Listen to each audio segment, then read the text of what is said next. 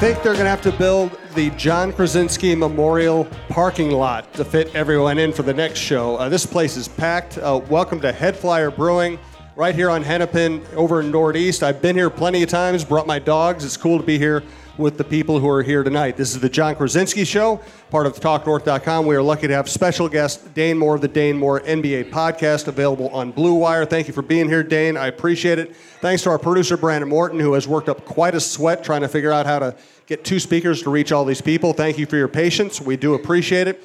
Uh, John, let's get right into it. 60 or 70 wins? I mean, judging by the turnout, 72. 72. I mean, What's wrong with it? Hey, first, before we start, before we start, this is my 19th season covering the Timberwolves. I have covered David Kahn, Kurt Rambis, Johnny Flynn over Steph Curry. I've covered Gerson Rosas getting fired a week before. I've covered all the dysfunction, and you all have kind of gone through all the dysfunction too. So I think we all need to just celebrate together tonight because I think this team is going to be good. But this shows state of hoops, as Jake Graff says. We're not worried about hockey fans tonight. This is a basketball state, a basketball city. Let's get after it and have fun. Yes, sir. There we go. I've had a couple beers. Let's no, go. I'm, I'm waiting for you to drink more beer. This is good. Dane, how do you follow that? I, I have no idea how to follow that. Uh, I have not covered the team for 19 years, but they have been bad also when, when I, since I have covered them. And this is easily the, the best team I've ever covered, and I don't know, probably the best Minnesota sports team in the state right now. Yeah, I think it, I think definitely. Although, well, I do go for say, football. I do have to say, Gopher football is pr- pretty good. Uh, I don't even know. Uh, cool. Yeah. yeah, but it- it's different different level of competition, but it, they are very good. Uh, so realistically, what are your expectations? I mean, and, and I'm talking about you know they're not going to have nobody's going to uh, suffer a catastrophic injury, but they're also not going to get some crazy stroke of luck. I mean, what do you see now, what do you expect? Yeah, I mean, I think that this is a team that deserves the excitement that is surrounding it right now. I mean, coming off of last year with the playoffs. Probably more than the attention than they're getting right now. Exactly. I, I think. I mean, yeah. 47, 48 wins in Vegas. I mean, team won 46 last season. Yeah. This should be at least a 50 win team based on the talent of, of right. the group. Yeah, I think they're going to win a ton of games in the regular season. I, I do. I think it's going to be a team that benefits from a soft start to the schedule and kind of coalesces through those 12 first 12 games that are pretty uh, pretty light and then builds momentum throughout. And so we'll see what happens in the playoffs. We'll see what they do with Rudy Gobert in the playoffs and all of those things.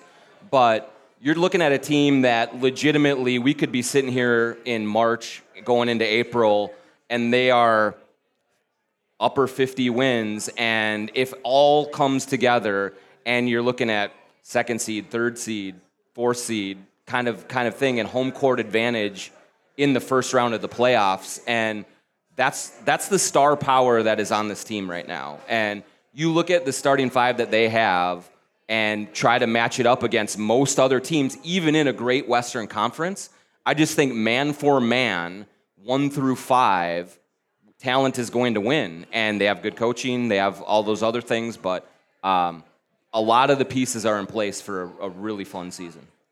I, I think the glass half full view of this is to, to compare it to what Phoenix did two years ago when they added Chris Paul. Obviously, Chris Paul and Rudy Gobert are very different styles of player, but they're the type of player that's not going to get you 25 points, right? They're going to they're going to help everybody else around them, and we have seen that in Phoenix these past two years, where just adding a veteran guy who's going to put the younger guys in place, literally and figuratively, that's how you make a massive leap in, in the standings, and that's what Phoenix did. They went, they got Chris Paul, they went to the finals their first season, and I think the impact. We always say that with Rudy, right? The, the impact that Rudy has, I think it's kind of similar to what, what Chris Paul has historically had. So, John, what I would say is, it's it's not about talent. It's about how the personalities of those five starters mesh together to reach that ceiling.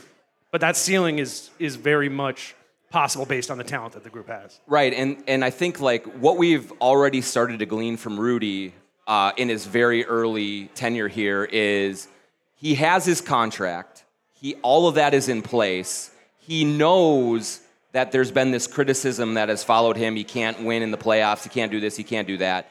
And so I think his motivation is as altruistic as it's going to be. Like Jimmy came here with totally different motivations. He still wanted to get paid. He still he wanted to really kind of put his fingerprints on this organization and have it his way and drag the young kids with him. Um, I think Rudy comes here thinking championship literally he said it and and that's the bar and he has a style of play that is going to be a lot easier for the rest of the team to acclimate around and when you bring in an all world defender like he is and i'm telling i was in vegas talking about this trade a lot and there are people in the league who believe that rudy gobert is the best player on the timberwolves right now more than towns more than Edwards in terms of just impact. We'll see if that plays out. That's what I think. And yeah, it's it's it's a it's an entirely possible thing. But I'm, what's nice is, however you want to stack it, Ant, KAT, or Rudy is the best player. There's not a huge gap between those three guys, and they are, as ESPN said, all top 25 players in the league right now. And so when you just, I mean, particularly in the modern NBA, top level talent drives it, right? And then what's going to determine the difference between 45 to 55 or more wins is what you're putting around them, right? In terms of what is Jaden McDaniels going to be able to do this year? How's Chris Finch going to be able to weave this thing together? Like, again, you, you, you have this talent at the top of the roster. How do you get their games to play together? I'm sure we'll talk about KAT and Rudy. They play the same position. How are you going to make that happen?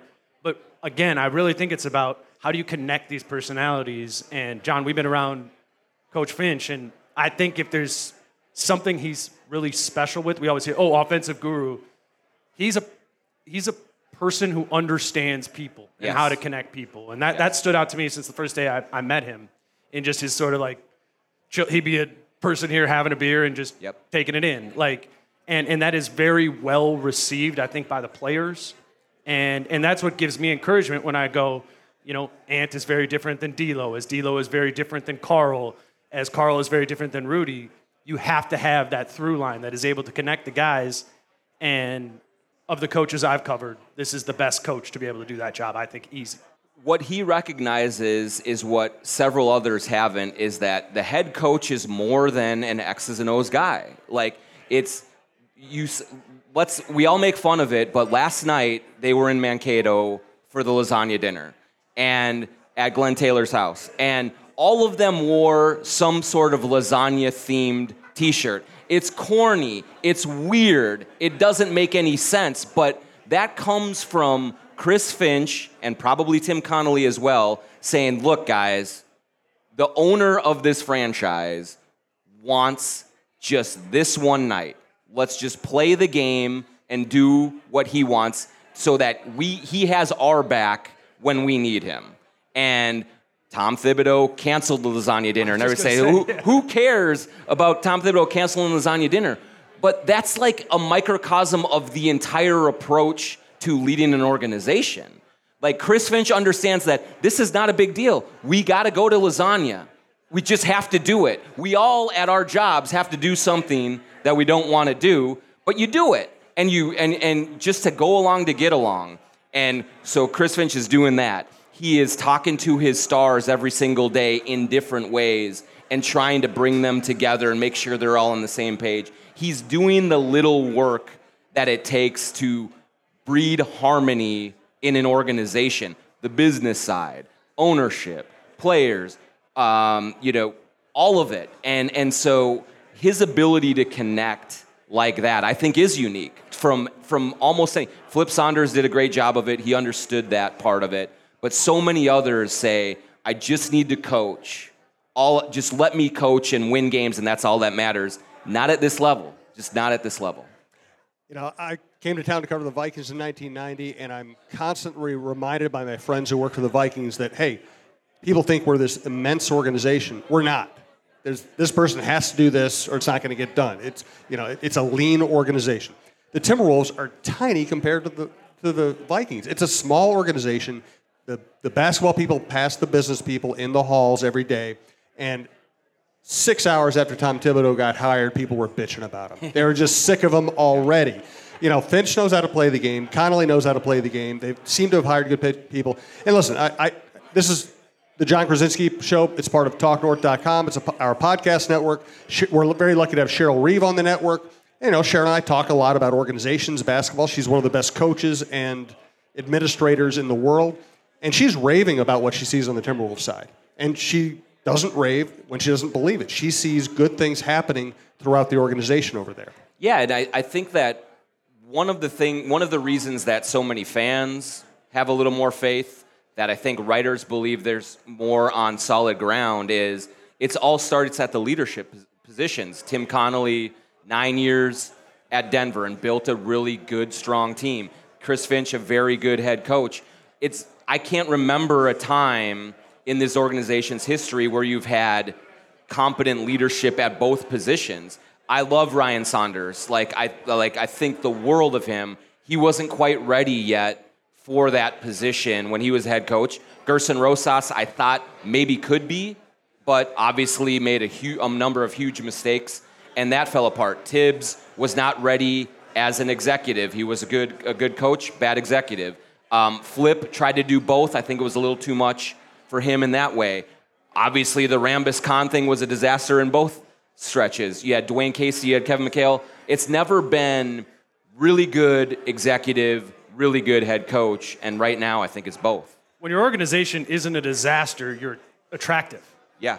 Like Rudy chose to come. I mean, I know it's a trade, but he could have said no. Yeah, at that caliber of player, like you have some autonomy to to make your decision of, of where you want to go when you put yourself on the trade market. And I think that is indicative of like last year, right? We are like, uh, how good is this team going to be? How important is it that they that they make the playoffs or not? Like Ant's 20 years old. Does it really matter? Like we want to peak when Ant peaks. Well, they put the right foot forward last season to win 46 games, exceed expectations in a major way, and without that, I do not think you have Tim Connolly here. I do not think you you have Rudy Gobert on this team, and that is completely changes the fabric of the team. Like our Austin Rivers and Bryn Forbes, super special players? Probably not. But think about think about what the like think about the history of the Wolves team. Who have been the 12th, 13th, 14th guy? Like those have been guys who are literally out of the league once their contract expires on the Wolves. This is a deep team. It's a it's a team of guys who actually chose to come to Minnesota, which is completely unique to yes. to what I've seen here and it's just it signals to me a new era as cliche as that sounds, but you need to have competence to grow. And this team has started to be competent for the first time in 20 years. And, and now, all of a sudden, boom, you have a team that we're talking about winning 50 games. It, it does. I think a lot of people like don't understand. We're like, oh, why are we talking about what the organization is? I don't care what the business right. side is. That stuff, I used to think that before I covered the team. And then you start seeing how intertwined these things are.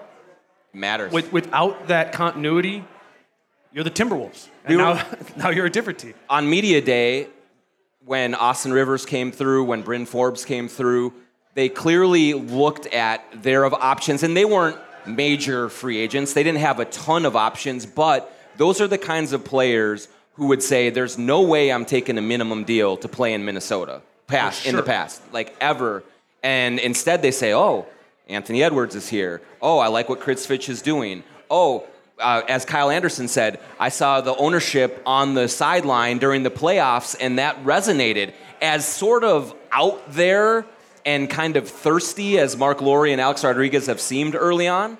Like, players pick up on that, and they are engaged. And this, they are making moves and spending money and doing things that are atypical of the Timberwolves. And now that is starting to trickle down to the player level. And they are starting to look at that and consider that when they're looking at their options. And I think, you know, that's a huge thing because, I mean, forever and ever, you couldn't get free agents here, and there's still not going to be a free agent destination, but you always, the championship teams are able to assemble a core and then convince veterans to say, come here, take a little less money, but you can win a lot here. And there was no reason to believe, if you're an Austin Rivers, that that was ever possible prior to this last year or year two.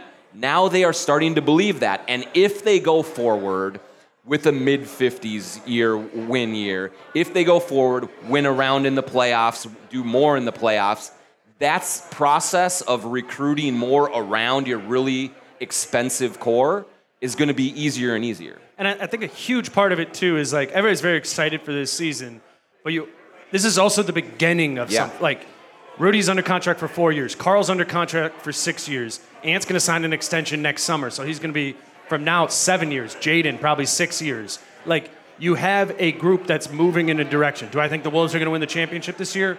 Probably not. Are, are they in that? Con- I mean, we'll, we'll, we'll see what ends up happening, how much they can compete. But it takes a sequence of years to build, to stack on top of what you're doing. And this is this is the first core they've had since 2004 that looks remotely capable of being able to do that. I mean, they've functionally been a G League team for, for so much of this time because they haven't had they haven't been able to stack anything on Kevin Love. They haven't been able to stack anything on Andrew Wiggins, Karl-Anthony Towns for seven years. This is the first time you're like, we did something right, and we are going to make subsequent correct moves after that. And here you are, you know, now you're in the mix. That and this is this is the direction it's moving now. The podcast network is talknorth.com. We have a couple team members here tonight. Thanks to Brandon Morton, our original producer. He's been with us forever. He takes care of all this stuff. Yeah, feel free to give Brandon a hand. He deserves it. He doesn't like it. That's why you should do it. Uh, our sales executive, Karen Cleary, is here. Thanks to her. Uh, so set, to set the table, uh, Neil Miller, one of the owners of HeadFlyers, is going to come up and talk to us. Uh, you're here, you know, but our listeners should know that it's a big, open, cool space. Great patio, uh, dog friendly. I've brought my dogs here. Great beer, uh, just a great place to hang out. John's here all the time. He'll talk more about it later. We are going to give away raffle, not me, Megan is going to give away raffle tickets for HeadFlyer gift card. Here's Megan right here for HeadFlyer gift cards, HeadFlyer merchandise, and we also have three grand prizes three sets of four lower level tickets to Timberwolves games. Uh, these now are worth a lot. Uh, this is really impressive. It's really cool. We uh, also have one thing, Jim. We also yes. have a, a manscaped, manscaped ear and nose hair trimmer for a lucky person out there. So you're going to change your life. Trust me. We're probably not going to have John do the live Manscaped read here tonight. We're going to add it in. I just don't want to see all. Find me later. Find me later. I'll tell it to you privately. We'll do it. We'll record one on your phone.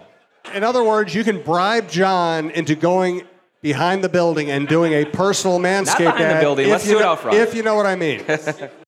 yeah, well, that's what happens here. Yeah. Uh, Neil, I want you to come up and have a quick talk with John about your business, about hosting the pot, whatever you want. Just talk with John. First of all, everybody, give a hand to Neil Miller, owner, head flyer, proprietor. I've said it before on this podcast. My wife Gretchen and I have been coming here for years. We really enjoy it. It's always a great vibe. Neil, thanks for having us. For sure, um, for sure. What yeah. do you think tonight? Yeah, this is great. Uh, thanks for coming. Uh, again, this is our second year of sponsoring the Jon Krawczynski podcast. We love it. We're huge Timberwolves fans. We're huge sports fans in Minnesota. So thank you very much for coming out. Definitely thank the staff up there pouring beers. They have been going crazy. I'm sweating and I'm just helping them. So cheers to them. We have awesome staff here. You come to HeadFlyer, you're going to see the same faces, and they are awesome. We love them, and we've even had to recruit extras here tonight. Some people who showed up to have fun ended up pouring some beers just to help everybody. So the turnout's great. We really appreciate everybody coming out and really excited for the Timberwolves season this year. Things are looking great. So yeah, Neil, just before we go, like you want this to be a Timberwolves destination during the season. What can you? What are, what are people going to come here on game night and experience? For sure, for sure. So we have the 111 inch uh, projector screen right there. One of the best places to watch basketball in the house. After last year's playoffs, we had so many people crowded around the projector that we decided to add some more TVs up here above the bar try to give people some extra room if you want to sit at the bar, sit at some of these tables. Now you also have the opportunity to watch the game, uh, whether it be Timberwolves is one of our favorites, uh, but we also play all local sports games and, and anything. So if you want to come by, grab a beer, watch a game, this is the spot. Awesome, Neil. Hey, thanks for having us. This has been great. Yeah, thank you. Yeah. Really appreciate it. Thanks for everyone for coming out. Definitely stop by. Remember, we got these shirts. If you come on Timberwolves game day, beers are $1 off if you're wearing the Timberwolves shirt. wear this to the game, show it off, show everybody. Uh, really appreciate it. Cheers. Thank you. Thank you, Neil. Appreciate it. Thanks for having us. This is going to be a lot of fun. Uh, we also have that microphone right there is for live questions. And when we do a live show, we would like you to participate. We'd like you to come up and ask questions you're interested in getting an answer to. Uh, we just have it back here for feedback issues. So just come on up, grab the mic, and uh, when you speak into it, hold it close to your mouth and uh, come up anytime during the show and ask a question. All right, so let, let's get more into the owners because, you know, Glen Taylor has been a weird owner. I mean, he, you know, he won four WNBA championships. He treats generally treats people very well. He has had all kinds of problems on the Timberwolves side, and he's selling to people who appear to be the complete opposites from him. You know, uh, kind of innovative, new age uh, billionaire who wants to build a city in the clouds, and A Rod, who, as a former baseball writer, I just don't know anybody who likes A Rod. So, so what does it mean to have these two coming in, and and once we get past the honeymoon, what do you expect from these people? Yeah, I mean, first of all, people get mad at me for what I say about Glen Taylor in terms of like not wanting to, you know, force him to sell and all these things. Here's the thing with Glen Taylor. It's always been an issue of hiring the wrong people. It's not ever been Glen Taylor meddling with no, you have to pick this player. With this is this is what we're going to do with this. It's he's just he hires people and he gives them the rope to either make mistakes or have success and shouldn't have hired Tom Thibodeau as a both a coach and a GM. Shouldn't have hired David Kahn. Shouldn't have hired. Ultimately, it turns out shouldn't have hired Gerson Rosas. And um, now it appears that they've hired the right person. And I don't think it's a coincidence that Marc Lore and Alex Rodriguez were involved in that hiring in terms of they really are new owner syndrome. Like they are super engaged in trying to figure out what's right and what's wrong, um, make the right decisions. It doesn't mean they're always going to make the right ones, but whereas Glen Taylor kind of managed from afar, like Marc and Alex managed from afar as well, but they're much closer to the day to day decision making, and they're much more involved in that. And I think that that has changed the atmosphere around the organization a lot, both for great and maybe for kind of exasperation of just like, holy cow, these guys are really want to make a lot of changes really quickly, and it's just a it's a different way of operating. Yeah, if I'm being honest, I thought when Glen Taylor sold to Marc Lore and Alex Rodriguez, that mean meant like turn over the hourglass. Like Yeah. five years and the Wolves are out of town. Um, that was the the value. One of maybe the only values that Glen brought over the years was as long as Glen owned the team, the Timberwolves were staying in Minnesota, which I think to all of us is an important thing. And and I was always scared is whatever ends up happening, whoever he sells to next, like you can, if you move this team to to Las Vegas or wherever, you know, you're going to make a billion dollars. And and I looked at Marc Lore and Alex Rodriguez, who have a a history in venture capitalism. You know, like like that's kind of what they do. They buy things and they flip them. So that I, I came in with a very cynical mindset of them. And in now what has been two years, like as time continues to go on, I think that less and less and less down to zero, and that that comes from them one being available for us to actually like talk to, get to know, ask questions on and off the record about what the actual plan is here, and then the thing I didn't really expect that was you were kind of alluding to, John, about Kyle Anderson. The the players really appreciate that, particularly Alex Rodriguez as an owner, and however much that does or doesn't matter, I don't know how to quantify that exactly. But from having talked to a lot of the players on the team about that, it does seem to matter to them. And it goes back to what we were talking about before. Like, Taurean Prince is one of those players I, I've talked to about that. He decides to come back this season, being an unrestricted free agent, signs on a discount. Like, a lot of winning in the NBA is on the margins. It's those it's those small things and a lot of times like the owner all the small things trickle down from who the owner is and and I have a lot of confidence in what they are trying to build here, the, the direction that they're aiming. Uh, I I think it's also still fair. Like, let's see if A Rod has some money. Like, we got to make sure Yeah. that, that that all ends up happening. They have not actually purchased the team yet. To they do not own a majority share. But as someone who was very cynical about that when the deal went down initially, someone that was scared of losing the Timberwolves from Minnesota, I can say I feel much less that way, and pretty much everyone I talk to views it as a, a positive thing in this organization. And for sure, Tim Connolly, Yep. like zero percent None. Tim Connolly is here if it's just Glen Taylor and ownership. And we'll see how good the Tim Connolly era ends up being. But this is maybe the most talented Wolves team in franchise history, and he deserves a lot of credit for, for having put that together and having the connections that can continue to build off that. There are so many people around the league who, when those two came in, are like, these guys are full of shit. Like they're they, they they're not going to follow through on their stuff. They're not going to have the money, and we'll see if how they complete the transaction. I think they're going to because they came in at a 1.5 Mark Lowry will billion dollar it. valuation. It's now two billion and going up. Like they're gonna they're gonna close the deal. However they do it, they'll figure it out. Figure it out. But slowly but surely, with the moves that they've made, like I reported heavily on the Tim Connolly uh, recruitment, and through that whole thing, there was a lot of skepticism from everyone around the league. Like, they're not going to be able to pull this off, right? They're not going to be able to convince Glen Taylor to pay this money, right? And lo and behold, they did.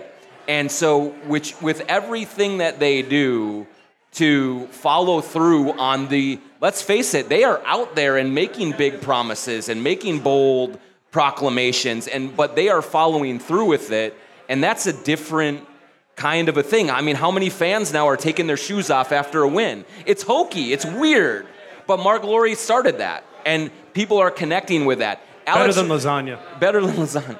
And Alex Rodriguez, for all of the polarization, if he's in the room with you, he has a presence about him that is different. And other professional athletes see that. It's, you know, I'm a tiger and he's a tiger.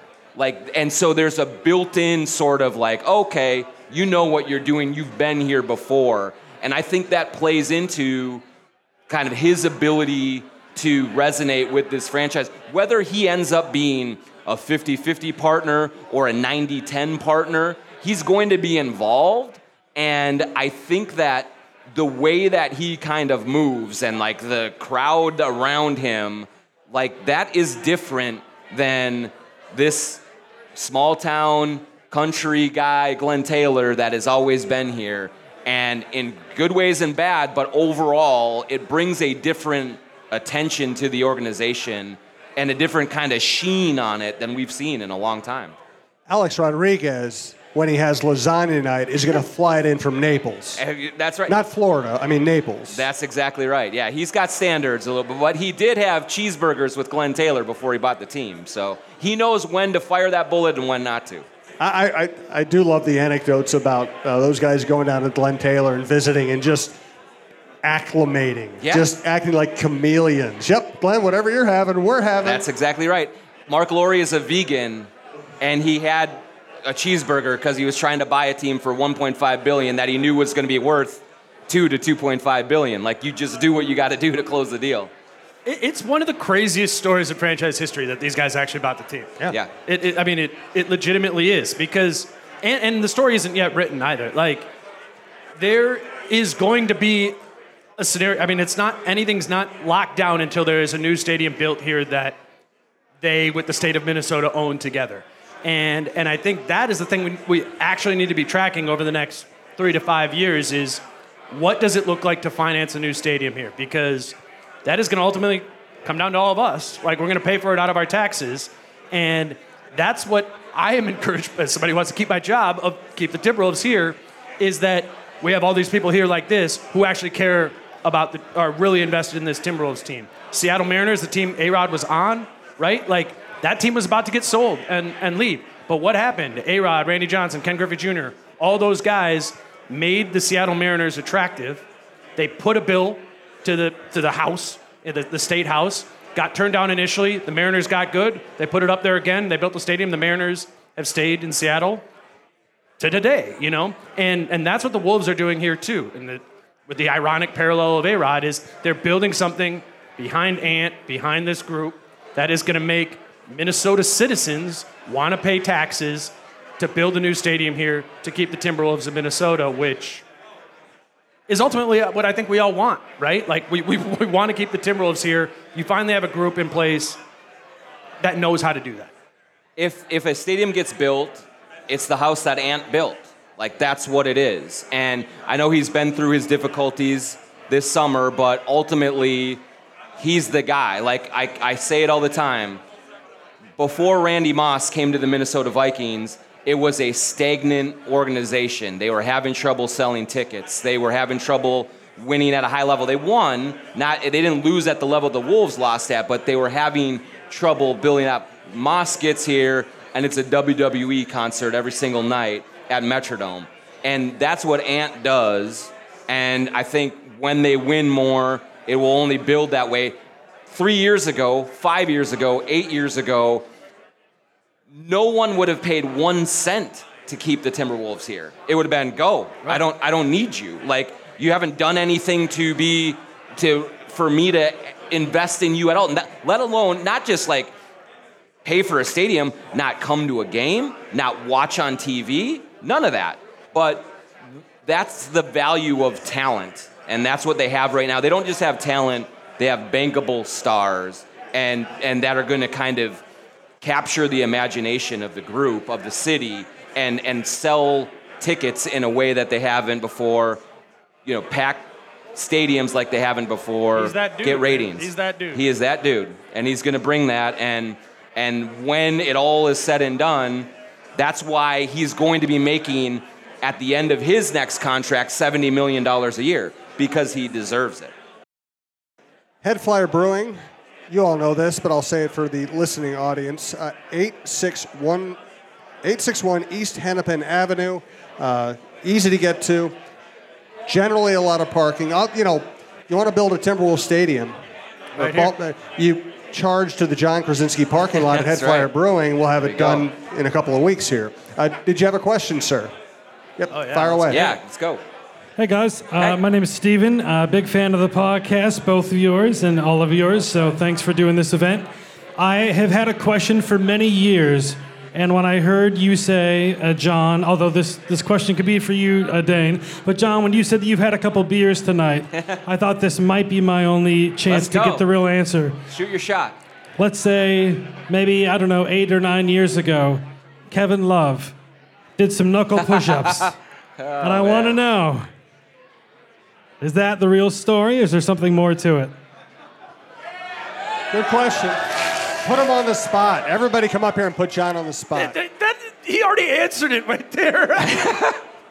I, I still, I, this is the honest truth. I do not know what happened, what he did. What I do know is it was not knuckle push ups. Like, I will tell you that definitively and declaratively. Um, I have heard all sorts of wild what else speculation. Do we do with our, what else do we do with our knuckles? Yeah, well, yeah, and I've, I've I, I'm not gonna do all of that on on public airwaves here, but like I've heard some wild stories about it. Um, I don't, I can't confirm any of those, but I can confirm it. It was not knuckle push-ups. I will tell you that. Yeah. How many HeadFlyer beers would you have to have to tell us what you've heard? Uh, maybe three or four more, and we're okay. almost there. So let's go.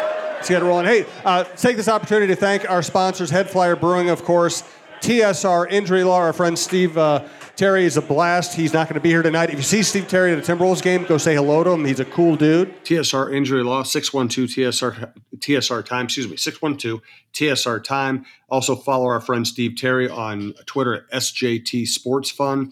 excuse me, great contributor to the show and a supporter of the show. We appreciate it. Uh, just remember, if you're injured, Call 612 TSR time. They will give you a great, they, they won't charge you unless they win your case. They win a lot of cases.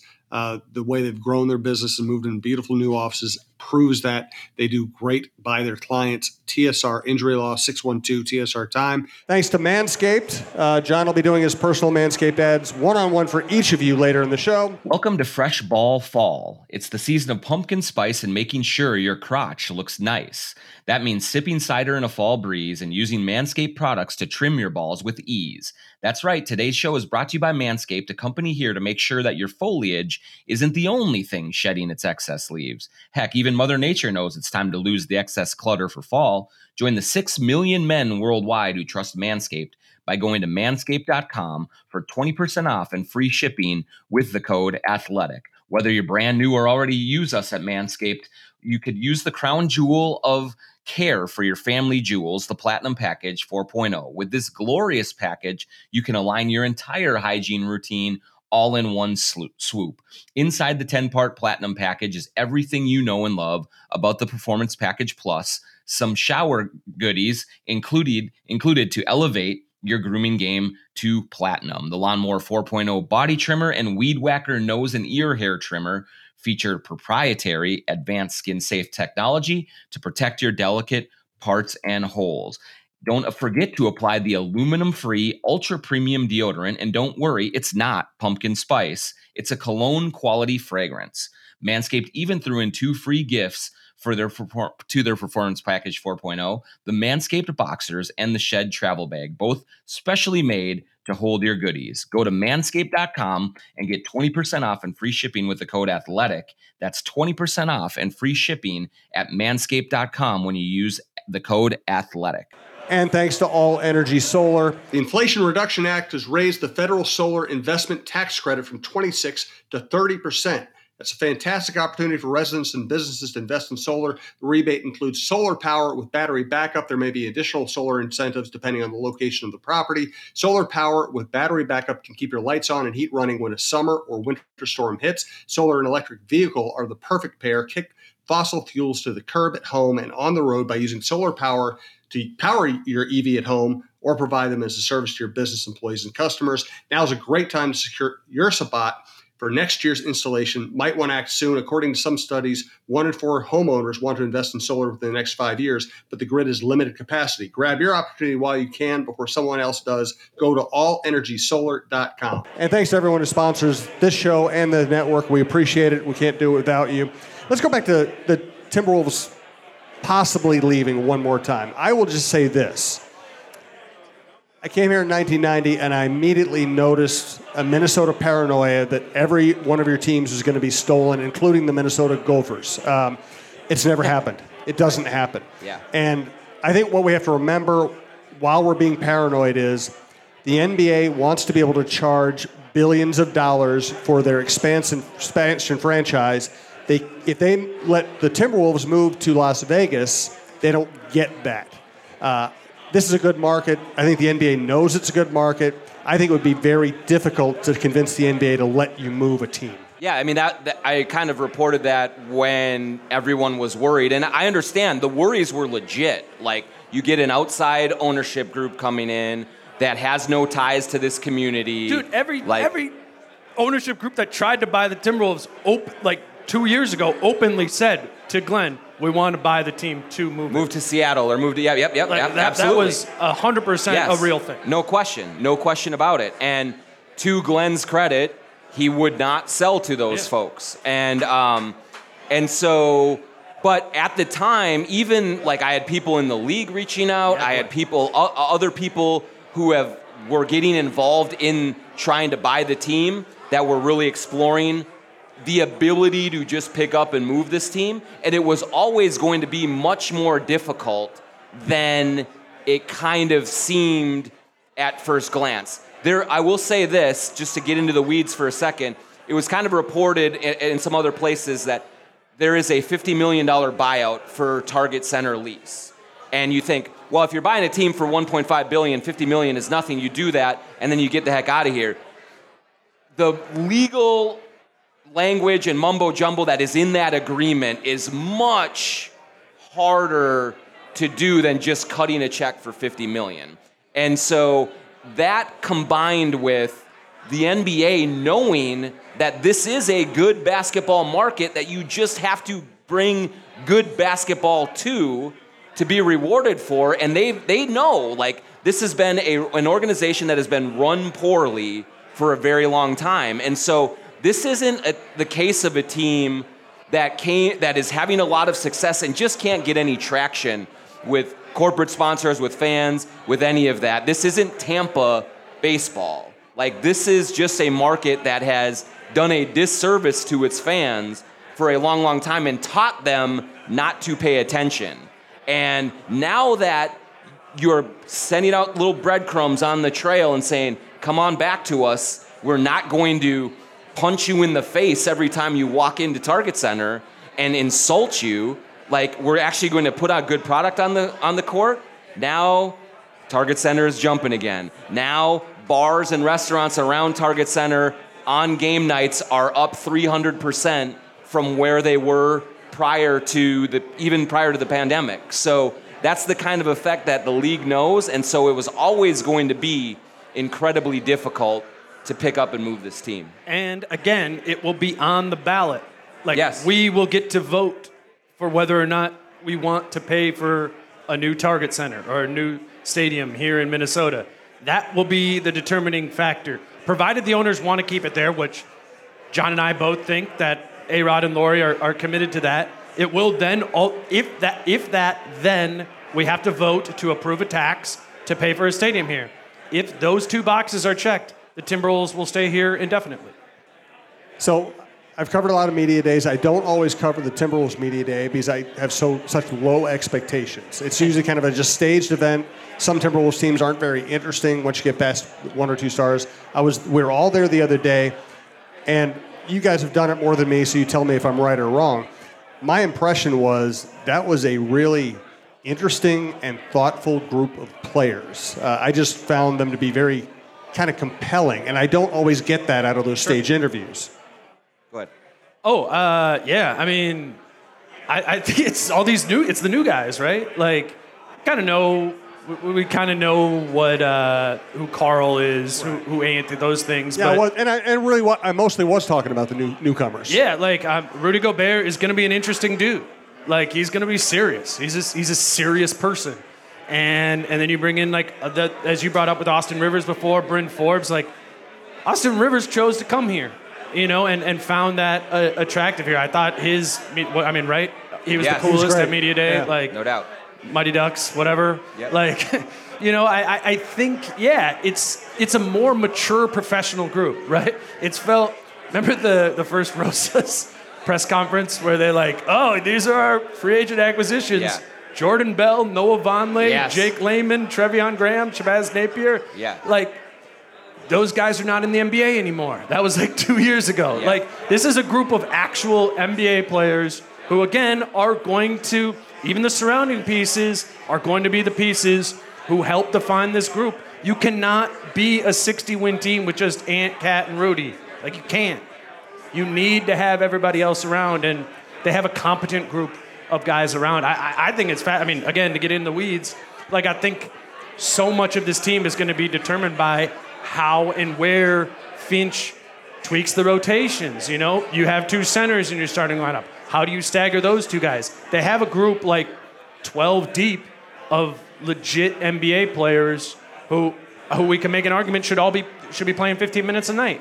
And and you need like the Ryan Saunders era, man. Like had six through ten, he had nothing. He had nothing. He had nothing. Like, Like- you you can go way deeper now, and that makes a difference, particularly in the regular season. Like your players are going to take nights off. They're going to only play 31 minutes a night. Like you have to have these other players.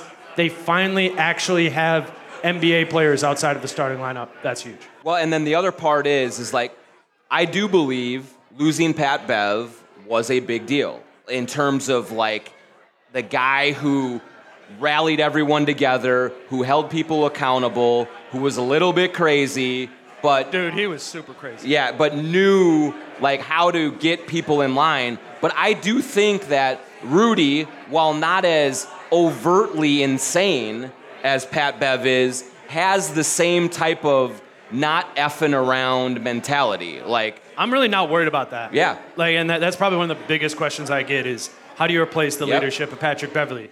You can't you're not going to bring in a Patrick Beverley to replace Patrick Beverley.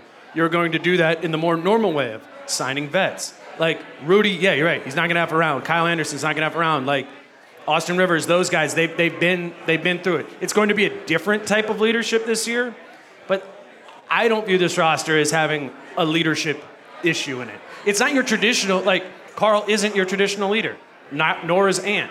It, it is going to be a group effort to, to lead the group, but I think they kind of learned how to do it as a group last Yes, year. he I- taught. Pat Bev taught them. Yeah, like now the- it's time to go. who, who would you say the leaders on the team were last year?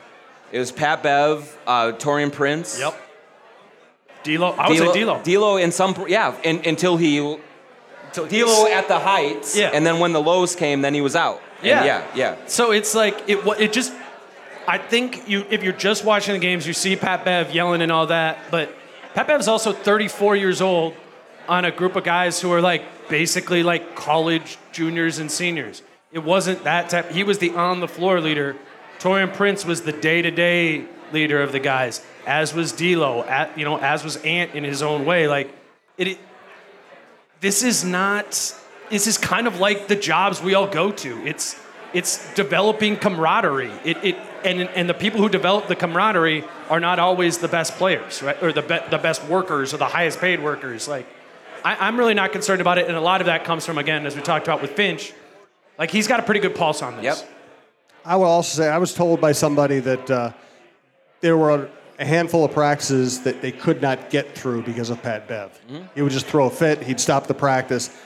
I think it was great to have him here for a year. I also think you want to get rid of Pat Bev.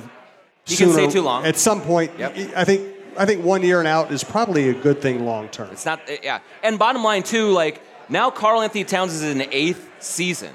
Like, you're not young anymore. Like, there's, like, Ant is young, Jaden is young. You have KAT and D'Lo are not young. Like, you've crawled for long enough. Like, time to walk. but Like, that's that's never going to be Karl man well, he's never going to be the leader, leader. But, like, he can't be the guy who. Yeah, it, it's a different type of Right. leadership. It's just we all have different personalities. That is not Karl's natural Right. personality type. And when he tries to be that, it comes off as disingenuous. And and I think honestly, Karl let go of needing to be. Yeah, I agree. Trying to even be alpha leader, and was like, "Cool, Pat Bev, cool TP, whatever." Like, I thought that was real growth in Karl Yes. because that's self-recognition, right? Like they, it will be, it will be a democracy. I, like that. That's how the leadership in this group will go. And I feel confident after seeing it last year that it, Pat Bev wasn't just running the show. Like he just wasn't. Yes, sir.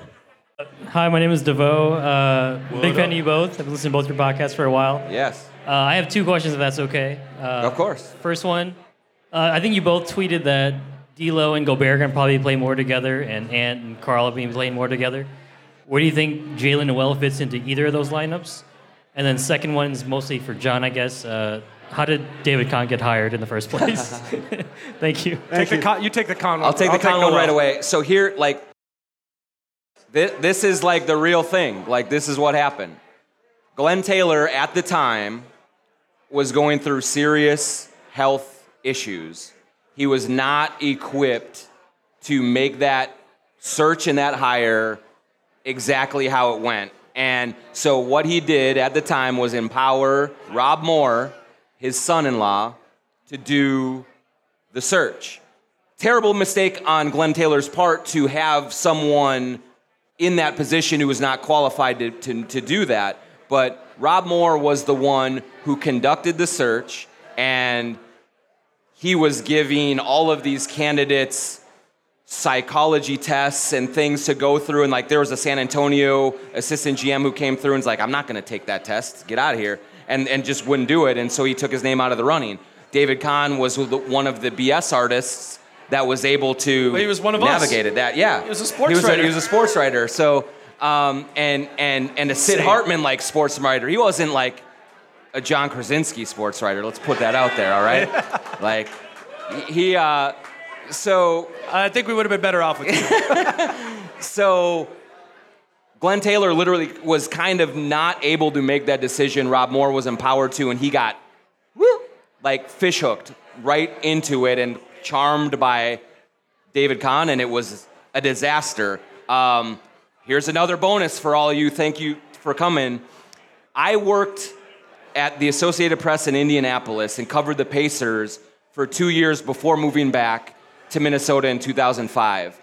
Uh, when David Kahn's name emerged as a candidate, um, they said, hey, David Kahn worked for the Indiana Pacers, was Donnie Walsh's right hand man, and I had no idea who David Kahn was. And I covered that team, and I'm like, what is going on here? Am I the worst reporter ever that I don't know this right hand man who did these trades for Donnie Walsh and did all of this stuff? And so I called my Pacers people, including people very high up in that organization, and I said, What is going on? Like, who is this guy? And they all gave me the book.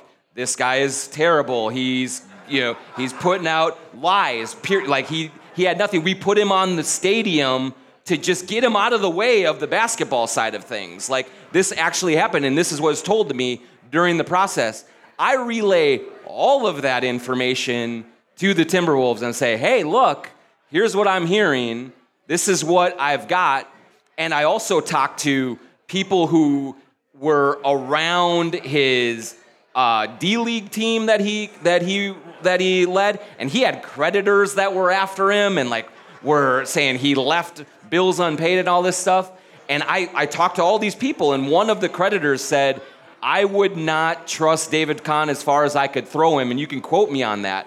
And I quoted him on that in the story when he was hired. Most of the stories when these new GMs are hired is very optimistic. And, and I'm guilty of that too because you put in the work and you say, everyone says good things about someone right away. I had in my AP story this guy saying I would not trust David Kahn as far as I could throw him in the story. And I told all the wolves, I, I have all of this, and they didn't want to hear it. And so they still went ahead and hired him, and it didn't really work out. Show of hands. Show of hands. Show of hands. I'll also say this before we get to the second question. I'm standing like right by the podium before Kahn goes up for his first press conference, and a Timberwolves executive who I'll, I'll be nice, I'll leave his name out of it, stood there. And this is after your stories ran yeah. and after everybody in our business knew that he was a fraud. Two seconds before he goes up to the podium, somebody yelled at me because I had written a column about kind of the same things. I mean, he's standing there yelling at me. I said, You have no idea, do you? And, and he said, He, he made Donnie Walsh. This is a Timberwolves executive right before the press conference, after all that information was out, who still believed. So they did not do a very good job there. Did not do a very good job. Yeah. But what was the second question? Do you remember? Oh, Jaylen Nowell. Yes.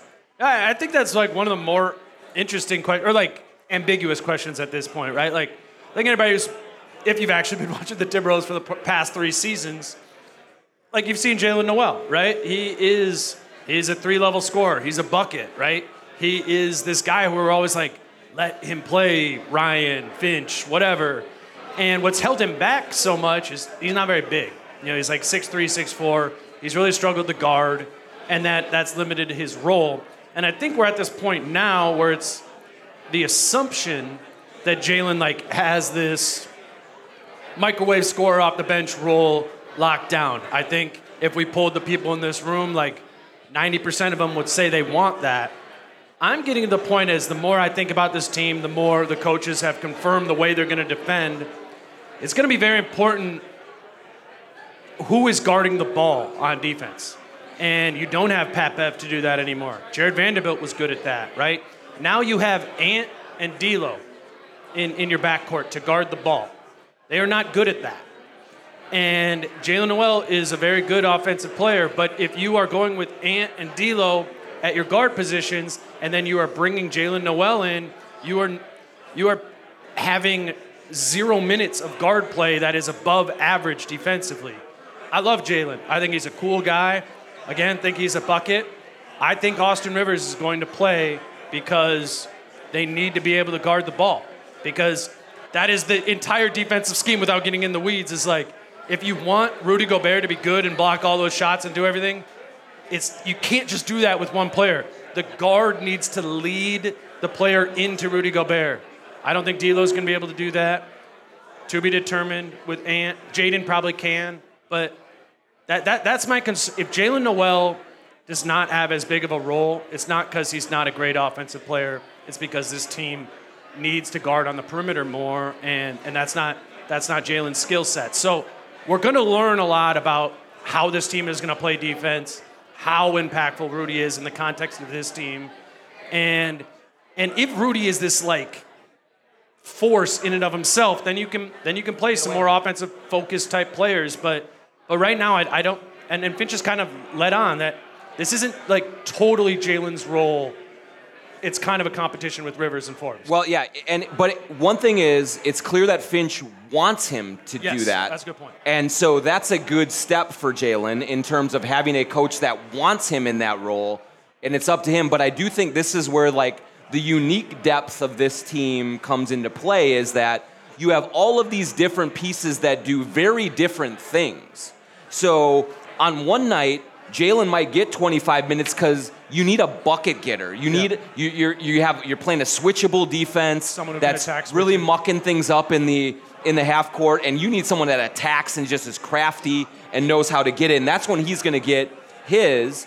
Then there's going to be nights where you need shooting. Like Bryn Forbes is going to come in and just bomb from three because that's what your the defense is giving you. Then you're going to have nights where you're getting torched on the perimeter and you cannot cover them, and that's when Austin Rivers comes in. So I I, I don't think it's going to be necessarily a fixed 10 man rotation. I think those 9 and 10 spots are going to be interchangeable depending on who they are playing night in and night out. And Finch is a coach who has shown that he will adapt on the fly. And it, he's not going to stay regimented just because this is the way that he always does it.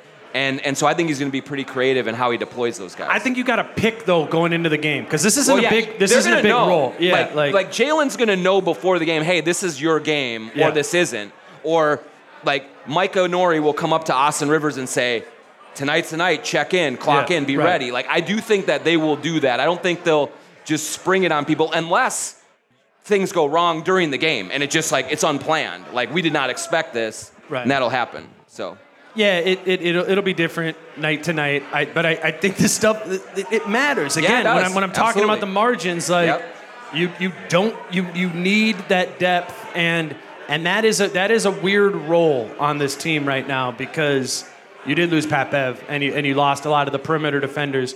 We'll see if they can play in a drop concept with Rudy back at the rim. Last year we saw Karl damn near hell by half court, right? Like th- it's going to be a complete undertaking of the way in which they play defense. That's what Rudy Gobert does, and and a lot of times the connective tissue is what determines it. Like you, I, one of you guys mentioned it with the, the whole like Rudy narrative of can't guard in the playoffs. Well, as a center, how you can guard in the playoffs is directly correlated to the four players that Yeah. are surrounding you. You can't guard all five in the playoffs. You know, you can't. Nobody, Yeah. no, nobody Yeah. can. And and that's gonna that's gonna come up again here in, in the context of this team. What? that- that- can we just like actually talk about how that whole Rudy can't play in the playoffs narrative is just dumb? Like, again, terrible surrounding defenders around Rudy in Utah. So when the Clippers spread them out, when the Mavs spread them out, what is Rudy supposed to do if his man is in the corner and Mike Conley's getting cooked on the other side of the floor? Yeah. He cannot be in the corner and at the opposite side above the break. That was not the that was not the issue. The issue was not defense with Rudy Gobert. The issue with Rudy, and this is a fair rip, is Rudy's 7-2 and and he struggles to put six, eight guys in the rim. They the team, the Clippers go like Terrence Mann is guarding him, right? Like Rudy needs to be able to punish that. Once we get to the playoffs, Rudy needs to be able to punish it. It is on the offensive end that Rudy's issues are. Rudy is the best defensive player in the world. He, he is. And defense is tough. It's a team, it's a team aspect of it. But what we need to watch over the course of the season is how they're using Rudy Gobert offensively and how he is able to punish smaller players than him. How does Finch use him in the pick and roll? Is it more than just lobs? All it was in Utah was lobs. He was awesome at that.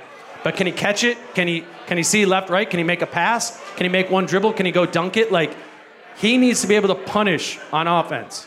That that question right there. How much more can Rudy do offensively is the answer to how far this team can go in the playoffs. 100%. No doubt. You got a question Yes. over here. Go ahead. Hi, my Hi. name is Maeve. First off, my dad has something to say. Okay. All right. Hi, my name is Ryan. I'm a big fan of yours and the Wolves. All right. Um, and I would like to just propose that the social media team for the Timberwolves this year uses the hashtag Go Bear or Go Home. Uh, Where have I heard that before, Ryan? Have I heard that somewhere? I like it. I like it. Let's go. We do need to work on like nicknames and lines. Do you have one? Yes. Second of all, um, with all the talent that the Wolves have, uh, um, who do you think will be the last one to make the roster? Oh, it is a good question. Um, so, like, I think right now, or coming into training camp, I think Nathan Knight was like the odds-on favorite. Yeah. I don't think it's that way anymore. I think Do tell. it depends on how this kind of plays out. But I think like they might need CJ Elleby. They might need. I think a- PJ a- Dozier. a PJ Dozier. Yeah, that's another one. Like I think that he signed with coming off the ACL, but he has history with Tim Connolly. Tim Connolly knows that he can really be a factor defensively, gives them versatility. So it could come down to Dozier versus Knight, and and and like who is ready to do that? Because I I don't think that they're worried about big depth at all. And so That's what I was just if gonna you say. have Naz as their backup who's not going to play, that I, I think that may, maybe that go, they go that way. I think I think, uh, and we both speaking for both of us, like Nate Knight and Naz Reid are two, uh, for me, two of my Great favorite guys. people Awesome. on Yes. the team. They were built in the image of Gersson Rosas, of Yep. uh, his vision of what this team was going to look like. It is clear the, the image of Gersson Rosas was let's be the smallest team in the league. That has clearly changed. I don't think Nate Knight or Naz Reid fit this team. I'm a huge, particularly Naz fan, believer in, in, in his game. So I don't think it makes much sense at all to keep both of them on the team. I would be targeting a player who can guard. I think PJ Dozier is kind of like a poor man's Kyle Anderson. And you can keep him on the bench for a while, let him recuperate, and then maybe by January, February, March, he's a little bit re- more ready for Yeah. duty. And, that, and that's what they're competing for in training camp Yep. right now. Is like my I, I said this on my podcast today. Like my guess, and not reporting, sourcing or anything, but like is that I think PJ Dozier is going to get that two-way slot, and I think AJ Lawson. I, I think it would make sense if T- PJ Dozier took the second two-way slot. AJ Lawson's out, and then PJ Dozier's in the mix to to some extent on this team Gets because to play in Iowa for a while. Get to see, yeah, yeah. yeah, and and again, we've all watched the Wolves forever. We're talking about, oh, is Jaylen Nowell going to be the ninth man, and then we're going to draw this red line in the sa- like. That's not how it works. Guys get injured. Karl gets in foul trouble all the time. Jaden gets in foul trouble all the time. Like more than nine guys are going to play on the team, even if it's not on any given night. And we've also seen when those players you have to plug in are Ed Davis or Treveon Graham, you lose. Like they have players, I think, in PJ Dozier and some of those other guys who actually can remain a level of competence because we're talking about an actual good basketball team. If you're getting crushed when three or four of your bench players are in the game, that's going to literally cost you three or four wins over the course of the year. I think they have a training camp roster that's ready to be, you know, ready to go. Another question? I don't know. I'm, I'm not the Yeah. host. All right. Hi, Jon. Hi, Dane. Um, Hello. You actually preempted my question a little bit, Dane, because you brought up Naz Reid. He talks a lot, so Yeah. it's going to happen. No, this is that's great. I, I'm cur- I'm curious what you think about uh, Naz Reid's role on this team. Yeah. What do you think the best case scenario for him is? Dane, you previewed it a little bit, but where does he fit in with this vision to have KAT and Rudy on the floor 48 minutes? Yeah, I I mean, we both, we, like Dane said, we both love him. He works incredibly hard. I think he's improved as a player as much as any player on this team. Longest tenured Timberwolf outside of Karl. outside of Anthony Karl Towns. Anthony Towns. Yeah. But it's just hard to find minutes for him right now because Finch said this week that he wants to have Towns and Gobert on the floor at all times. So they're not only going to start two bigs, Towns and Gobert, but then when Rudy goes to sit, Towns is going to the five. When Towns goes to sit, Rudy's at the five. Like Naz, Naz was getting like 11 minutes a night before and just back up five minutes. Those minutes are gone. And Kyle Anderson is the backup four. And, like, and, and I would even say if they do need to go to a third five, I, it might be Kyle Anderson too. Yeah, like possible. They may just go small with that. Like go, So like, I think early on, they'll, they, if they needed a third five, they would go to Naz just to Yeah. try and get him engaged. Right. But I, like, I think it's going to be a tough sledding for him to get real minutes on this team. But I also think they will hold on to him because he is also a tradable asset. There's there are teams around the league that say, "Yeah, I'll take a flyer on Naz." Oh, he's gonna stick in the for league. something. Yeah. Yeah. he's a good player. He's got- He's he's just got- stuck behind two of the four best Yeah, centers right. in the entire league. And he's Like, 22 years old. Yeah, that's Yeah. the problem. Yep. Good question. Thank you. Yep. Another one. Keep them coming. Yeah. Uh, my name's uh, Nika Ibarra. Uh, Yeah. Big fan of both y'all. Uh, the question I have is, y'all mentioned earlier that with the new roster, the Wolves have the potential to have a similar rise like the Suns had. Uh, if that ends up happening, how long do you think the real championship um, aspirations with that timeline will last? It's probably like three years, right? I mean, It, it, it probably is in three years. Right. You know what I mean? Like it, it you, you're moving. To, uh, the Suns haven't won a championship either. right. You, but you want to get to a point where, like, I, I think you want to maximize these next two with Rudy Gobert because we don't know like how he's going to age. He keeps himself in great shape, like all of those things. But big men can slow down. Um, the good thing for the way this team is constructed is as he slows down, Ant comes to 23, 24, 25, and Jaden as well, and they should be able to kind of really take over as all right, this is our team, this is what we do. But I think that right now, for these next three years, you can say pretty confidently that Rudy is going to be a plus plus player. And that fourth year, everyone's worried about. Maybe it'll be great, but there's a chance that he takes a dip, injuries, age, and all that. And so this is a really nice window over these next three to make as Fat. much hay as you can. It's a Yeah. fat window. I mean, it's even look at the Suns. The, the the example we're talking about, like they hit it that one year, and it's like, okay, well, we still have Devin Booker and Cam Johnson and all these guys coming up, and then stuff happens. You know, like DeAndre Ayton, yep. you know, stuff happens, and it, it gets weird. And and what are the Suns now? They're an odd team that, like, might actually strip it no down. owner, yeah. You know, like, and and so I think with the Wolves, you legitimately have multiple years you can look at this and build on whatever it is they do this year. Like for me, if the Wolves end up winning 45 games this year, which would be the under, I still don't think that's the end of the world because they're not going to win a championship till Ants in his prime. Period. Like that just isn't. I, I, I in my opinion, that's not going to happen. So, so how, how, how do you get there? How do you get there? You know, shut up. A champ, they make it go to the championship. all right, all right, all right. We- We're doing only positive stuff. I get it. I get it. No, you're totally right, Thank though. you. You're totally right. You're totally right. Go ahead. question? Just grab. Yep, there you go. First off, how's it going? Great, great. How are you doing? Pretty damn good. All right. Glad to be here. All right. Simple question. Out of every team in the West, what team stands the biggest threat to the Timberwolves from reaching the finals? I think it's the Clippers. Um, because I think like the way that they play can they can make it hardest on the Wolves staying big. Yep. And with Kawhi, with Paul George, like we've seen Reggie Jackson have success against Rudy Gobert in the playoffs. So if a team is really going to make it difficult on the Wolves to stay big, it's a team that moves the ball quickly, which the Clippers do, has a lot of versatility, and that's what they have. I have my doubts about whether Kawhi and Paul George are going to be able to stay healthy the whole way and all of those things. But and I, I also love Ty Lue as a playoff coach.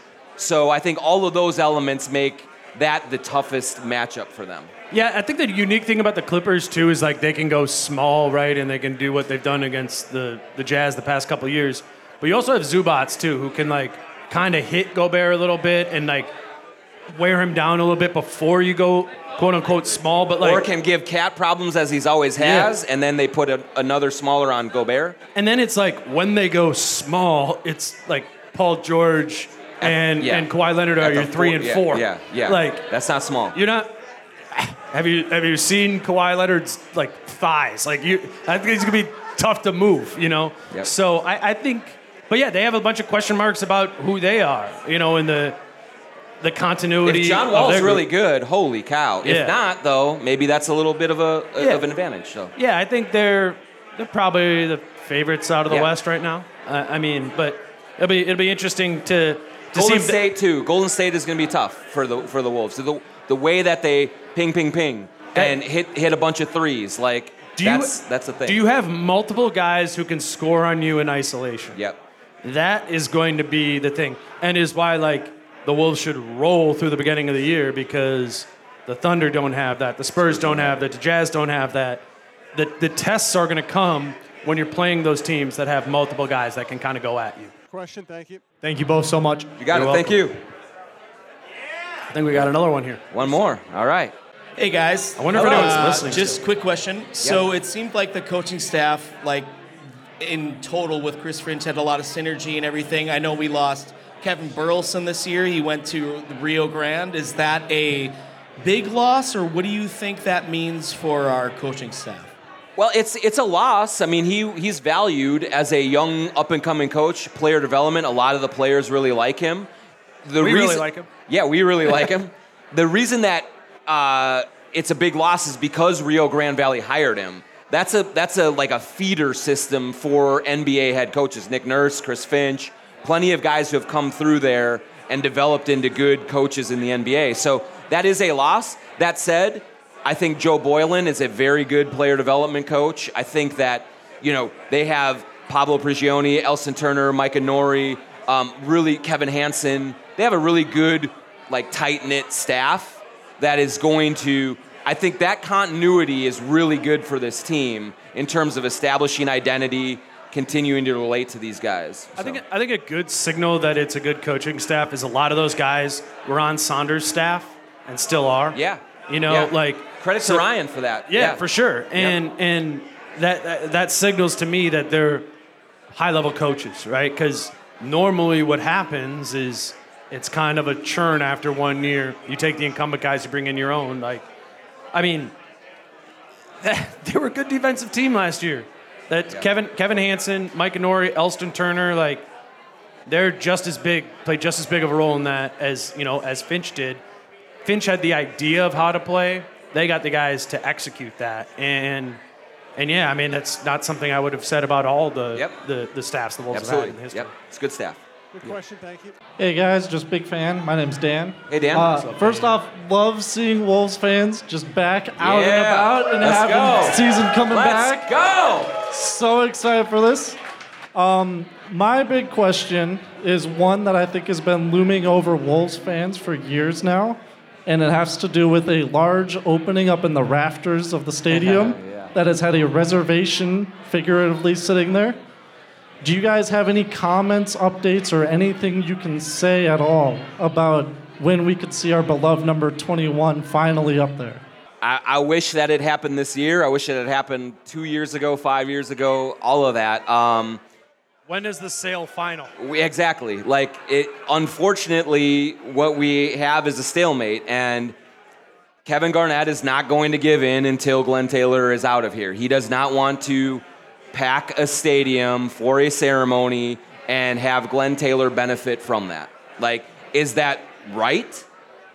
I don't know, but he that's the grudge that is being held right now. The Timberwolves have bent over backward trying to do everything they can to rebuild that bridge to bring him back in and they have not been able to do it. Kevin is a very prideful guy. He feels like he was wronged um, when he was kind of left out of the ownership situation. Um, the people within the Timberwolves will dispute that and say that there was never any real agreement that way. And so until I think they completely pass the torch to Lore and Rodriguez and Glen Taylor is removed from the situation, we're going to be waiting. And um, that's just the way that Kevin Garnett is. And um, the day that it comes up there, it's going to be an un- unbelievable day. And it's going to happen eventually, but uh, not anytime in the very immediate future. How cool would it be before like the first playoff game? That's it. The first playoff game at Target Center. Like I thought about this game three this past year. If They do the intros. They gave KG the mic, and he just gets the place going. I Oh, mean, it, it would would just be- be the best. The the best experience I've ever had as a Timberwolves writer was the night that he came back after the trade. just yeah. After the, I was mean, sick. I was there. like packed house, thunderous ovation, like all of your goosebumps everywhere all over your body. Ricky Rubio comes out of the the, the starting lineup introductions and is bouncing off the walls. like ha- in his five previous years had never experienced anything like this. And here comes Garnett and they have the Coldplay Kanye thing and and it just was incredible. Like, and that will be the case when he does his retirement ceremony. If he were able to come out like they're a number one seed two years from now, and and he is the one out there going, it will be unbelievable. But we're gonna have to wait for that. Ricky will get his number retired too, right? I I don't know if he'll He's get it He's the second most famous player in. I, I want to retire it right now. Yeah, yeah. Like I want to retire right now, but you know, like I don't have a say in I that. kind of thought he'd be here. Yeah. He's, Jon- co- he's that's recovering Jon's from boy. ACL. He couldn't get a parking spot. What's spot. going on? My name Yeah. is Mark. Mark, I'm what's from up? uh, Minnesota Detailing. So a lot of these guys we're talking about are my clients. They get their cars detailed. So I see them all the time. Nice. He was their pro am coach. Nice. Yeah, so I you had a can detail Pro-Am my team. Kia Optima. Whenever you're Let's ready. go. I, I won't Let's go. judge you for how Yeah, bad it is on the let- inside. let's go, let's go. So these guys, a lot of them speak in third person. Egos are through the roof. We saw in the playoffs where a lot of people had the green light. Jaden McDaniels went off for a game. Yeah. D'Lo tried to go off for a game. We got a lot of people that try to go off. When it comes to crunch minutes, who do you guys see as the first option for scoring? Would that be Ant? Will it be Karl? What are we looking at for? What do you think? One and two punch. It's Ant, right? Better like, it's, be. it's, it's, it's, it's I- Ant. Like, I mean, like the, the, the always, and I'm as big of a Karl-Anthony Towns guy as there is. Like, and he, he's gotten a lot of criticism and a lot of things, but as a big man, it's harder for him to grab the ball, initiate, and go and inflict. He's got to have someone that gets him the ball. If they're double teaming him, it's easier to take him away. Ant is the guy who will overpower, it doesn't matter. Like you can throw, we saw Memphis do it. They threw everything they could at him in game one. He's still hitting setbacks. He's still doing all those things. He has that kind of a game that's just different um, from that. So it, it, it's that's got to be his his ball at the end of the game. I think too, it's like we always talk about it can be multiple guys. A lot of times it can't be multiple guys. I, I do think in the context of this roster, it can be. Like you can run an Ant Gobert pick and roll, and you can have KAT and D'Lo flanking them to, to kick out to. Like I, I, I can't wait till we actually see some of these these late game things because as a I don't think you want it to just be Ant isolating. I mean, he might be Right. your primary Yeah, yeah. option, Right. but but Right. the, it is significantly more dynamic if you just get into it and find the open player in that. I think it's fine if it is Karl sometimes. Sure. I think it's fine if it is Ant sometimes. Let's throw it up to Rudy. Let's have him dunk it. But I think If it starts mostly with Ant initiating and putting the pressure on. And if something, and if he And creates off of it, yeah, He's gotta grow there. That's the next step that he has to take as a decision maker, playmaker, is not only looking for himself but finding his teammates and, and creating off of that. And can his bucket, can his can his late game buckets be easy shots? We Right. think about that corner three he hit in the Memphis game. Oh, my God. Right, nasty. That's a really hard shot. Exactly. Like, can he get to put on ten pounds? Can he get the basket and just finish an easy shot too? A follow. Will Karl accept that? See, I think okay. I think He he, always will. has. I think he will. I, I know, like we we always talk about, is this Karl-Anthony Towns team? Is it Ant's team? Like Karl has taken a lot of shit over his entire career. Some of it's deserved, a lot of it isn't. But King shit. Like I think he he knows now that the only way to put to rest all of the people that are chirping in his ears, you're soft, you can't do this, you're an empty stats, all that, is to win. And he knows that And he's always done that. and he's always done that. He really has. He knows that you need your you need more than one good player to win. And so if there's a if there is a an established franchise player that will share that spotlight, he's going to do it. And yeah, he may have to put up with some sort of like everyone loves Ant and and people are frustrated with Karl for other reasons, but I, I think like he sees the big picture of if we win 55 games and advance deep in the playoffs, all that shine's coming on me too. And so I, I do think he's going to share that. Thanks. All right, what's going on, guys? I'm What's Joe. up? Hey, Joe. Um, I know you guys already touched on it a little bit, but I want to go back to like the leadership thing. Uh, there was like a, a Brian Windhorst article that came out. I don't know if you guys saw it, but how um, a lot of players were shocked. He said a lot of players were shocked by the, the trading of Pat Bev. Mm-hmm.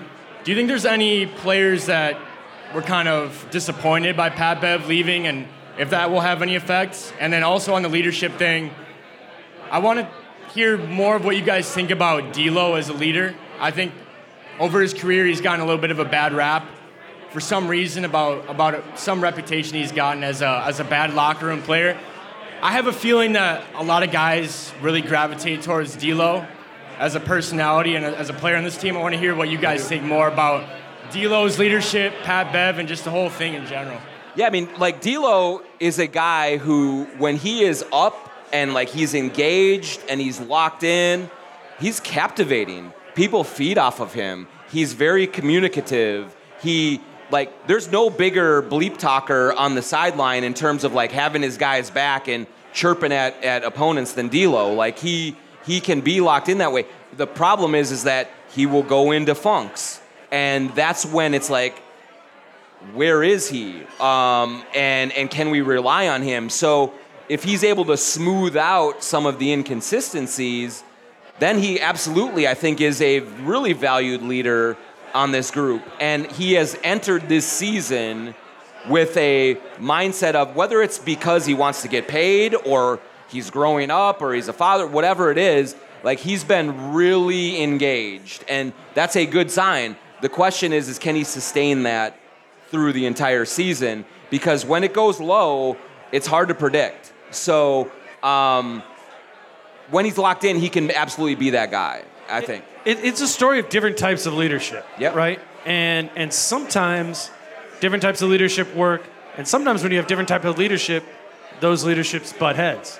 And and as good of a leader as Pat Bev was, it wasn't well received by everyone on the team all the time.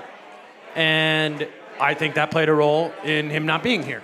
It doesn't mean he wasn't great at what, what he did, but ultimately, when you commit to playing the type of way, the type of roster that they have here, that led them to believe that Pat Bev was expendable, as good as he as good as he was before. Again, I said it before. I don't think it was like an irreplaceable type. I think it was a special type of leadership. I don't think it was irreplaceable. It'll be a different style uh, of leader that steps in here, and and I mean, me and Jon don't know Rudy that well. I, I I'm kind of assuming Rudy's going to fill up some of that, but to be determined. I, I, I, I really I really don't know. I know the leadership won't look like what it did last year. I would be surprised if if we're talking in three months and it's like there's some real leadership chasm in this group. Right. I agree. I agree. Yep. Quick one, off. quick one here too. Uh, also on the Pat Bev thing, do you think Pat Bev might have had uh, an impact on why D'Lo kind of went down at the end of last year? Well, one, I mean, I do think that D'Lo stands to benefit in terms of Pat Bev sort of usurped some of his role as a Yeah. ball handler, as an initiator. We saw in the Memphis series him going right at Ja Morant a lot. It was successful, but I do think that that prevented D'Lo from being in more of a rhythm. Now, D'Angelo Russell needed to play a lot better. Like he needed to be a better defender. He needed to be a more consistent shot maker to earn it. But I think, I think it was part of like Pat Bev saw that, hey, D'Lo's not in it. Like I, I got to take the reins, and he did. Now this is D'Lo's show. So for better or worse, like there's no one behind him. Jordan McLaughlin, we love him, but there's no one behind him that's going to take the bulk of the playmaking minutes. And so I think that he will feel less threatened by that. I would just say, think about the progression of Patrick Beverley's role over the course of the season, right? Comes in as like sixth, seventh man, moves into the, so not cutting into D'Lo's point guarding, cut, moves into the starting lineup, inherently cuts into some of D'Lo's point guarding. And then by the time we get to the playoffs, Pat Bev has this huge role because they're trying to hide Ja on him. And Pat Bev took it at John that sort of way. And that helped the Wolves because Pat Bev was scoring on Ja Morant. but it diminished D'Lo's role significantly.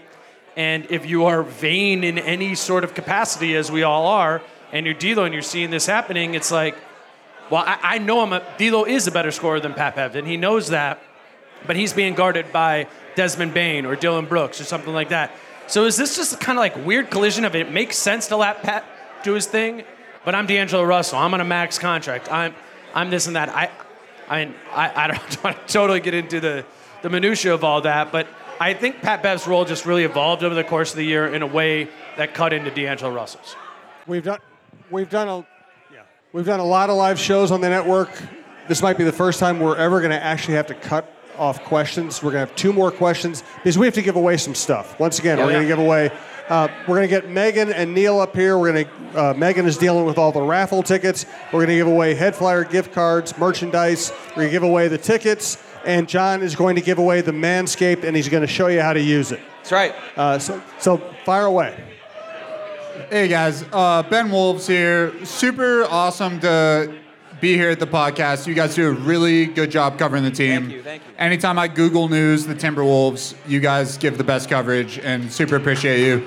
Round up, round, round for Say these some guys. more nice things about us, please. Say some more nice things. And then, real quick, I just want to give a shout out to Johnny Flynn, wherever you're at. Absolutely. If not for you, we would not be here today. That's right, no question. Absolutely. And then, um, two things. What's Do your you think we can win a championship in the next 10 years? And if we do, will you guys both promise you will glue yourselves to the court? I will. So my, my, I think they should have left the handprint on the court. They took it off. I think that should have stayed there forever because that was an unbelievable moment. The new Target Center needs to just have a white Yes. handprint. on Yes. it. Jace Frederick though has said on your pod, it should be they should be championship, right? Like I mean, basically he's saying that like they should be in the mix for Which the is- championship. Which is weird because And- Jace is so cynical. I know, right? But I, I will say like you should. They should. They should. Like, like they that should be the goal, which sounds ridiculous for saying Timberwolves championship. But I really do believe that there is a scenario that happens, whether it's this year, next year, or whatever. There comes a point where the Wolves are in the number one seed, and we're all looking and we're saying, well, yeah, look at that starting five. Like, they are incredibly talented and they fit together. Now, winning a championship in the NBA is incredibly, incredibly difficult. So I'm not going to say that, but that should. Be, that's why Rudy, Rudy Gobert is here. That's what they're going for. Will we get Ben Simmons? No, no, no, not anymore. Sorry, that ship has sailed. Thanks for doing this, guys. Yeah. This is really fantastic. Thank you. Uh, my name is Corey. First Corey. off, you uh, talking about David Kahn, getting it as a sports writer. All I could hear was, it sounds like you missed your opportunity. I, yeah, I did. Yeah, I'm, I'm bitter about it. We That's could what have had I, uh, yeah. Steph Curry, the statue yourself could have been on First Ave already. It's all Uh, jealousy and envy. That's what it is. If Connolly doesn't work out, Oh, Jon I'm, I'm going for hard Bobo. for it. Trust me. Looking at this season, everybody's big on Ant, Rudy, of course, but I'm looking at Jaden McDaniels, and he looks Yeah. fantastic. What is the ceiling for him, and how big of a piece is he for a championship team moving forward?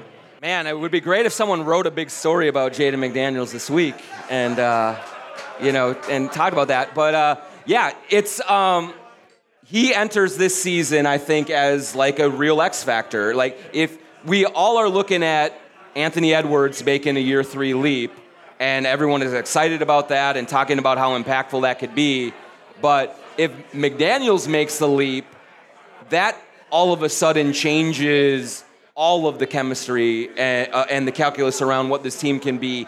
And when you hear coaches talk about him and his two-way capability and his like this is not Trenton Hassell.